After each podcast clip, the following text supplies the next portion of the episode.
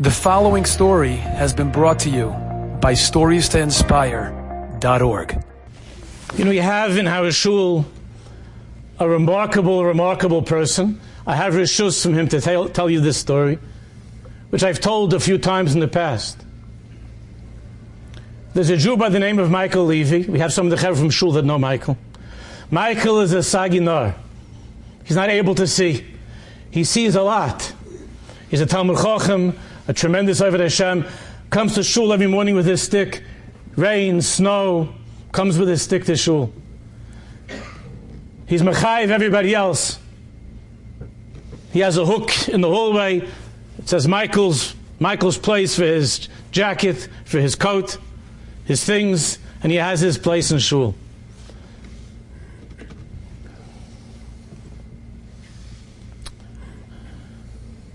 He's an inspiration to, to all of us in Aish Kodesh.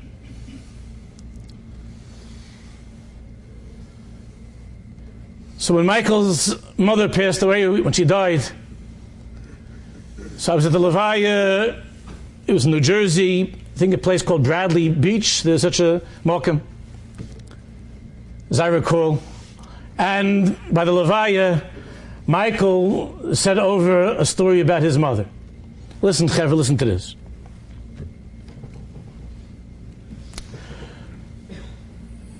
He said that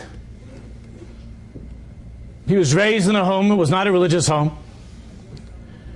And the other children in the public school, he went to public school, and the other children would take their bikes, or they lived close enough they would walk to school.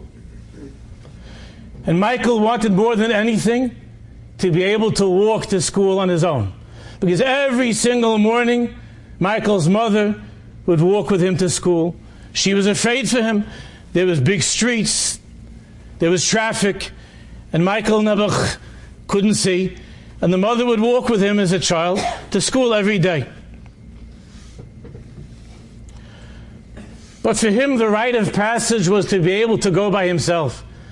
And he spent every day memorizing how many steps to this corner, and where is he by this place and by that place.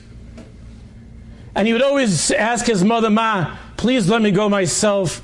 I want to be able to go myself. I'm growing up, I can do it, Ma. And she said, Not yet, Michael, not yet. And she would walk him every morning, and they would go to school together. Finally, he asked one morning, and Michael said to his mother, said, Okay, Michael, today you're going on your own, but let's review. And he said, Over it's 145 steps to here, and this is the there's a tree over there, and I stop at the corner and I ask, I wait for somebody to help me. So they chazed over the whole Seder of how to go to school. And the mother said, Okay, Michael, this is it. God should watch over you. Go. And Michael said he was the proudest person on earth. Michael Levy. Everybody thought he's a Nebuch, he can't see. And he's walking to school with his stick. And he's got to memorize 20 steps like this, 50 steps like this. You make it right here. Goes there, someone crosses the street with him. Until finally he gets to the place of the public school. And he goes along and he feels that that's the wall. And we came to the, towards the opening of the school, so there was a very friendly fellow that was some sort of a guard over there that worked for the public school. And this fellow said to him, Well, Michael Levy, look at you.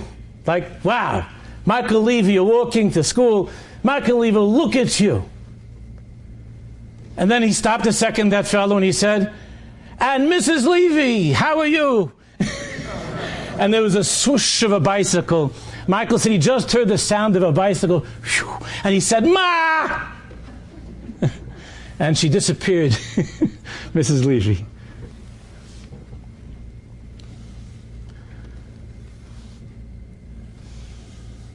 And Michael spoke about how his mother, of course, is every step with him.